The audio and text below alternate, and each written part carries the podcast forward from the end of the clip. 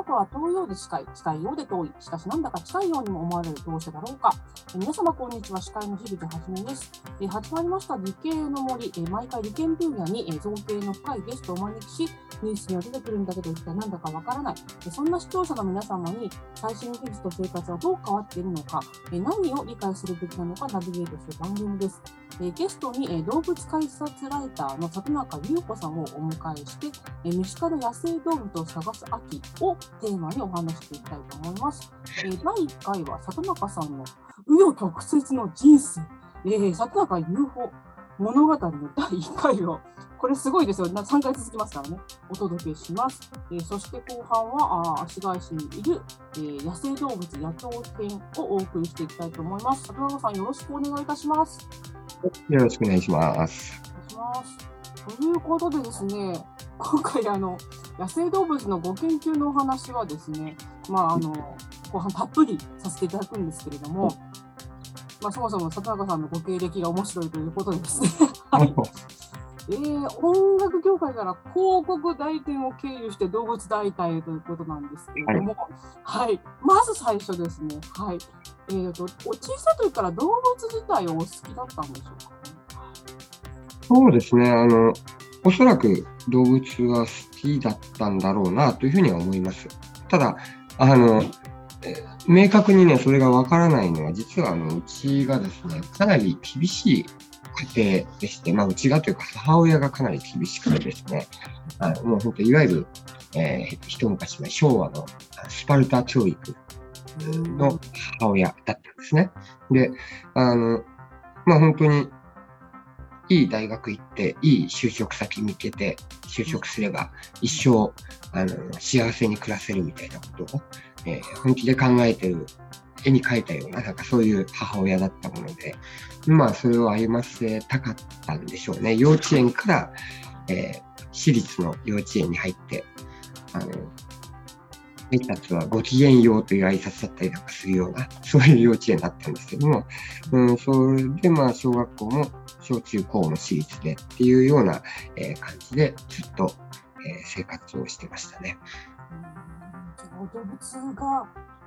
可愛いな、いいなと思っても、あんま周りに置いてくれない感じだったんですかね。ですね、犬はね、ずっといたんですよ、うちに。なんですけれども、あのまあ、それは僕が飼ってるというよりは、あのうちの親が飼ってるような形でで、僕自身としてはやっぱり子供の頃なんていうのはね、みんな友達なんかと一緒に昆虫採集して、でそれを飼育してっていうのが楽しかったりするんですけども、うんまあ、例えばクワガタとかカブトムシ捕まえて、えー、持ち帰って家で飼い始めたりしてもですね、あの、そうね、例えば学校のテストなんかで、えー、100点が取れないと、もう要は99点に98点を取ってしまうと、もうその時点で劣化のごとく叱られて、えー、飼っていた昆虫とかを全て捨てられてしまうという、そういう生活だったんですよ。捨てられちゃうんですね。捨てられちゃうんですね。えー、という生活だったもので、まともにその自分の中で、都会始めから、その最後までしっかりえー、観察しながら飼うってことができなかったんですよね。一人っ子です。一人っ子で、えー、親は両親ともに、えー、歯医者をやっておりました。人生が最初から決められているような。そうですね。えー、で、まあ、当たり前のように理系に進んで、どっかの私学部に入って、後継いでっていうことなのかなっていうふうに漠然と自分の中で思っていたっていうのがありますね。はい、どういう理由で音楽業界に向かわれたんでしょうか？そうですね。あの、もうね、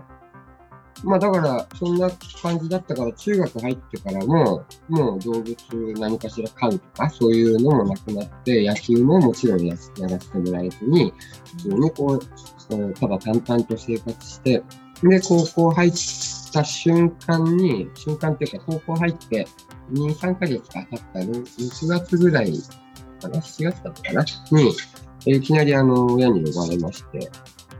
えー、来週からお前は1年間アメリカに留学するっていうふうに 告げられましてすごいですね。うん。でそれも、あの、もう本当に全然聞いてもいなかった話なんで、なんだそれと思ったけれども、まあまあ、逆らえないので、しょうがないからと。で、まあ何のためにその撮影をしたのかなって思うと、まあ、英語をね、1年間留学してれば、英語がそこそこ話せるようになるので、勉強、受験勉強せずに済むであろうと。まあ、日本語話す機会が本当に全くないんですよね。英語話せないと死んでしまうような、そんなぐらいの感じだったんで、で、えー、そうこうしてるうちに、とってもやっぱ日本語が恋しくなるっていうのがあって、で、あの、まあ、月に1回ぐらい荷物が何かしら届くんですけども、実家の方からね。で、その時に、こう、荷物に紛れて、新聞紙詰めてあるじゃないですか。あの新聞紙を開いたら、そこに活字があって日本語が載ってるので、で、それをね、もうほんとむさぶるように読み漁って、で、なんかこの、もうちょっと自分でもびっくりするぐらい日本語に飢えてたっていうのがあったんですね。うん。で、あの、もうそれがちょっともっと読みたいなと思ったんで、あの、親に連絡して、何でもいいから、その、うん、小説？日本の、まあ、うちの母親がもうとにかく本好きで、バカみたいにいろんなもの読んでたんで、もう何でもいいから送ってくれって言って、送ってもらって、月に4、50冊かな、段ボール1箱送ってもらって、それをもう読み切ってましたね、毎月。そう。3ヶ月目ぐらいでそそういう状態になって、だから残りの8ヶ月、9ヶ月の間、4、50冊ずつ読んでたんで、まあ、400冊ぐらい読んだのかな。すごい。そのぐらいになりましたね。で、えー、結果としては英語は大して上達しないんだけども、日本語が上達したという、日本語が上達して日本に帰ってきたっていう、なんかそういうね、感じでしたね。で僕自身がその日本語っていうものに対して、あ、こんなに面白いもんだったんだっていうことに初めて気づいて、で、うん、まあ、音楽の世界に進むのは、自分にと、自分の中でのその歌の才能っていうのは大してないのは分かったんで、うん、自分がその表に出る立場っていうのは難しいだろうけども、作詞っていう部分に関しては、ちょっともうちょっと極めたいなっていうのは、その頃、漠然と思い始めて。で、うん、結果として、まあ、大学も文学部に入って、えー、そういう言葉を学びつつ、えー、音楽業界でちょっと作詞を学べるような、えー、ことができるといいなっていうところで、レコード会社に入っていったっていう感じですかね。ああ、もうこれだけで、すごい内容ですが、これあと2回続きますので、はい、ありがとうございます。ありがとうございます。はい、高山由香さんとのトークになります。はい。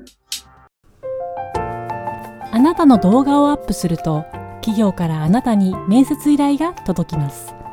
逆指名型就活サイトスタートライン TSE は鎌倉 FM を応援します。自治体公的機関様のデジタルトランスフォーメーション。小中学校のギガスクール構想の STEAM 教育導入をお手伝いいたします。新クライアント総合研究所は鎌倉 FM を応援しております。はい、それではここからは顧問のサイエンスライター高山由香さんを交えたトークになります高山さん今回は里中さんにどんなお話を掘り下げて話していただきましょうか？はい、こんにちは高山由香です。こんにちは。ね、なんだかんだ言ってあの暑かった夏もとうとう秋もね深まるシーズンになってきましてあのねこう生い茂っていた葉っぱなんかも随分減ってきてで大体みんな色も茶色に落ち着いてきたところでこう街の中で小鳥さんの姿見かける機会が随分増えてきたなと思います。あのこうバードウォッチングっていうと山奥まで行かなきゃいけないのかしらと思いがちなんですが、あの里中さんによると街の中都内でも楽しめると伺いましたので詳しく話していきたいと思います。お願いします。はい、よろしくお願いします。ますえっと、そうですね。あの、野鳥ということで言うと、うん、例えばですね、あの、皆さんよくご存知のカラスって、あの、いますよね。黒いカラス。あれなんかも、あの、真っ黒いあのカラスは、えーまあ、東京都とか鎌倉の方でもそうですけども、見られるのは実は最低でも2種類はいるんですね。はいでハシブトガラスっていうのとハシボソガラスっていうね、あの2種類のカラスがいて、で、えーこれはくちばしが太い、くちばしが細いっていう意味であるんですけども、ハシブトガラスっていうのは、えーどちらかというと肉食傾向が強くて、あの、街中でよく生ゴミを荒らしてたりするのは大体このカラス。で、ハシボソガラスっていうのは、えー植物食傾向が強いということで、えー例えば畑とかでトラクターの後ろついて歩いたりとかしてるやつっていうのは大体このハシボソガラスだったりすると。で、歩き方とかも、えーそれぞれのその食、食の傾向によって変わってまして、ハシブトガラスっていうのはぴょんぴょんぴょんぴょん跳ねながら動くことが多いんですね。で、ハシボソガラスは、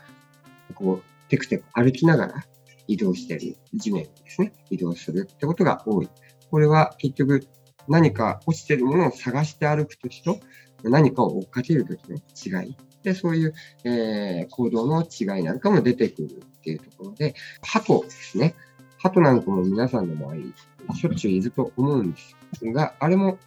実は2種類最低でも見られるんですね。で、一つはドバトっていう鳩で、もう一つが、えーキジバトっていう鳩になります。で、ドバトはね、これ実は外来種の鳩で、えー例えば手品でよく、えー帽子の中から白い鳩出てきたりしますよね。あれも、あれもドバトです。で、あと、レ、うん、白くてもドバトです。で、あと、レースバトに使われたりとか、古くは電書バトに使われたりとか、えーしてた鳩っていうのは全部このドバト。元は瓦バトっていうね、あの、鳩なんですけれども、それが、えー家畜化されて、えー輸入されたものっていうのが、今の、もう日本中にいるドバトになります。で、もう一つのキジバトっていうのは、これは日本に古来から、えー生息している在来の鳩になります。で、あの、見た目はね、なんかこの、鱗模様が、えー綺麗な、えー、鳩なんですけども、ドバトの中にもね、あの、いろんな模様があって、鱗模様がついてるやつがいたりするので、あの、見分け方が結構ね、そうなると大変だったりするんですけども、あの鼻の頭のところに、こう、ポツンとなんかこう、えー、なんかおできのようなものが乗ってるのがドバト。で、それがなくて、くちばしがシュッとしてるのが、えー、キジバトっていうふうに覚えておいてもらえると、えー簡単に見分けやすいかなっていうのを思います。とあとは、鳴き声が特徴的です。鳩っていうと、どうしてもあの、くるっくって鳴いてるイメージあると思うんですけども、これはドバトの鳴き声なんですね。今、ドバトの鳴き声を流し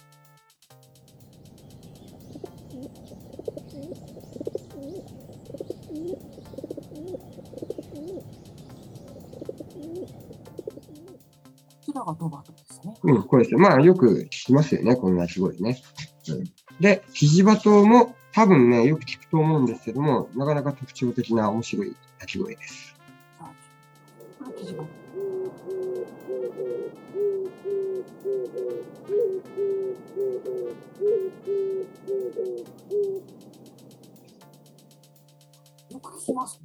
そう。これはよく聞くんですけど、なんだろう、この鳴き声ってね、結構知らない人多かったりするんですよね。だからこの違いを覚えておくと、まあ、見た目もそうだし、あとこの鳴き声で、えー判別がつきやすくて面白いですよっていう話ですね。で、まあ今みたいにね、カラスとハトって当たり前なんだけど、実はいっぱい種類がいるんだよってことであるとか、あとね、えー、そうだな、えー、キツツキって見たことありますか？はい、あります。ないですか？あります？と思います。うん。あの、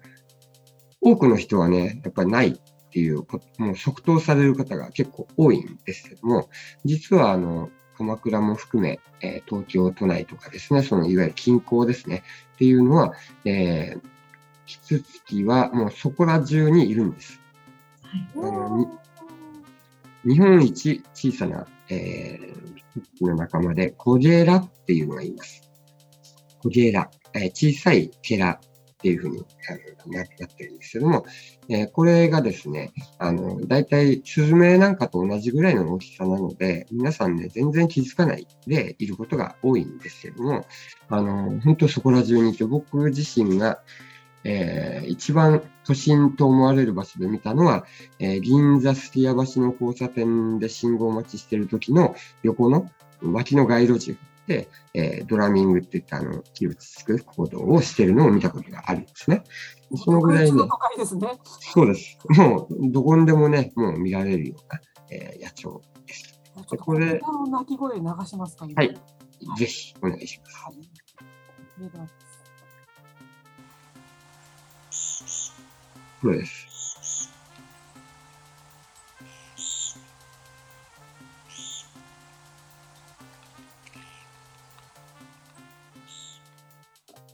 これ実はコゲラっていうのはしょっちゅうね、鳴いてるので、あの、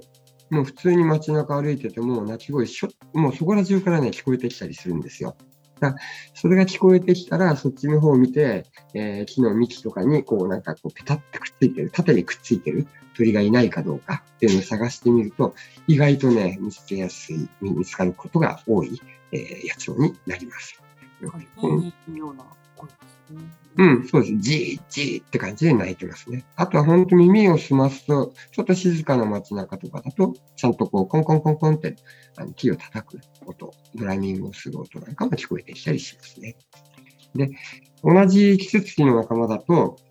えー、コゲラっていうのは本当にちっちゃい12、3センチなんですけども、えー、33センチから34センチぐらいかな、の大きい、えー、季節の仲間で、青ゲラっていうやつも、えー街中で意外と見られる機会は少なくないっていうのがあります。このあ青ゲラですね。これもね、あの、鳴き声聞いたことある方いらっしゃるかもしれないんで、一応ちょっと。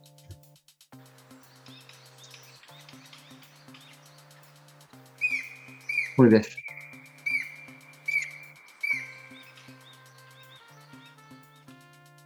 こんな感じでね、ちょっと甲高い声で、あの、ヒューヒューヒューって感じで泣いたりしてることっていうのがね、結構あるので、あの、こういうのが意外と、もう街中、都心部なんかでもいることはいるので、えー当然鎌倉の界隈なんかだと、より、えー山なんかも多いんで、いることが多いだろうなっていうふうに思いますね。ウグイスなんかも結構多いですよね。ウグイスって意外と実はね、姿を見ることができない鳥で、えーうん鳴き声はすぐ近くからするんだけども、いつも茂みの中にこう隠れていることが多いので、姿を確認できないってことが、えーありますね。なので、えー目白がね、よく梅の花の蜜吸ってたりするんで、えーしかもウグイス色だから、あの、梅にウグイスっていう言葉があるんで、あ、これがウグイスだっつって、あの、目白に梅をついばむ目白をウグイスと勘違いしちゃう方結構多くて、あの、写真雑誌なんかでも、うんまあ、ちょこちょこ見てると、梅にウグイスっていうタイトルで、えー桜の花を、ついばむ目白が載ってたりする。桜に目白だよ、これは。どっちも間違ってるよ、みたいなね。だからそんなのがあったりするっていうぐらい、えー間違えられやすいんですけども、目白は目の周りがこう白っぽくて、それで、えー全体的にその黄緑色をしてる。だけど、ウグイスっていうのはもっと地味で、えー茶色に近い感じで、そこに少しこう、薄い黄緑が入ってるような、そんな風貌なんですね。パッと見てなんか綺麗みたいに見えるのは目白で。そうです。ちょっと地味なのがウグイスうんです。そうですね。ええで、このウグイスがね、ちょっと面白いのが、あの、地域によって鳴き声がちょっとずつ違うっていうのがあるんですよね。これなんか鳴き声ありますっけ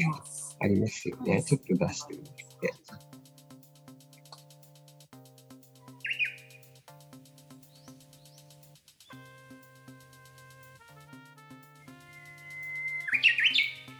うん。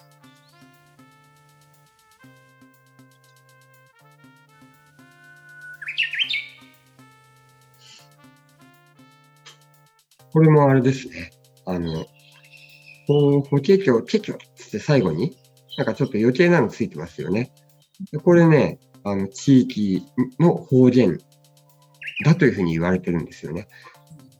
あのなんでこういうふうになるかっていうと、おそらく最初はね、皆さん、皆さんっていうか、すべてのそのウグイスが保護適用っていうふうに言ってたんだけども、中に、えー、ちょっと、えー、言い回しが違うやつが出てきて、そしたらそれが、どうも、あの、メスの気を引くんだかなんだかでモテたということで、それを聞いた、ま、聞いた周りの奴らが真似をするじゃないかっていうふうに考えられていて、だから地域差っていうのは、それ、なんか最初になんか変な鳴き声発して人気のあったやつの周りの奴らがそれを真似をするから、結局その地域だけそういうふうになりやすいっていうね、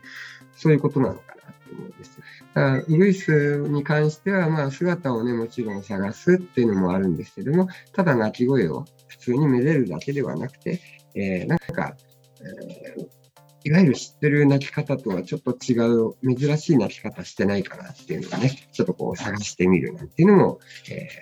ー、楽しみの一つになるかな、なんていうふうに思いますね。あの、せっかくですので、直近のイベントの方の告知もお願いできたらなと思います。はい。えっ、ー、とね、イベントですね。ちょっと待って。僕自身が。よいしょ。イベントはですね、えっ、ー、と、今月の13日の土曜日、えー、来週ということになるのかな？に、えー、行います。えー、規定生物の世界っていうタイトルで、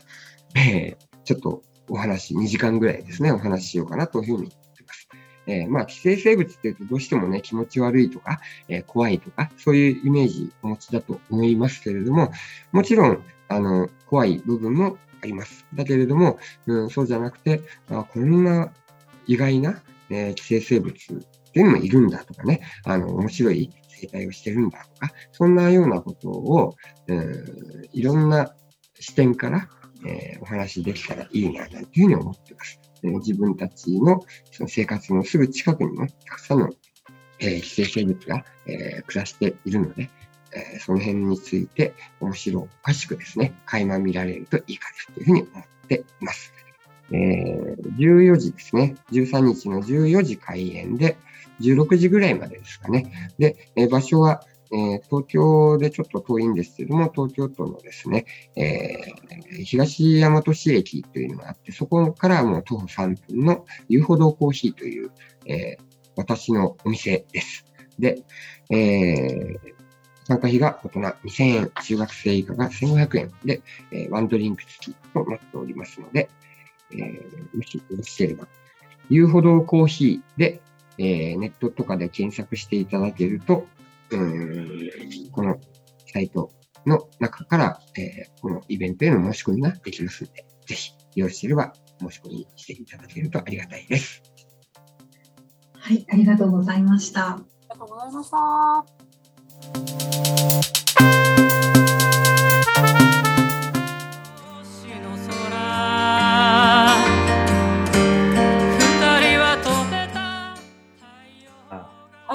さんどうぞ。はい。えー、っとですね、いや、あの里中大先生の、あの生き様も素晴らしかったんですが。あれですね、やっぱり、あの私今まであの鳴き声がキジバトって知りませんでした。私も知らなかったです。しょっちゅう聞いてるんだけど、この鳥何なのっていうふうに思っても調べようともしなかった自分のですね、あの浅はかさに非常に気づかされましてですね。あとですね季節がキツツキだろうというふうにイメージしていたのが実はクマゲラだったっていうことが分かって僕にとってのキツツキが。あコゲラでしょ？コゲラ。だいや違う違うあの俺私のキツツキのイメージはクマゲラだったのだから。クマゲラだったんだ。要するに北海道の自然を大切にしましょうっていう俗に言うあの絶滅危惧種で。でコゲラってあそうだそんな鳥いたなって言ったらキツツキだったんですね。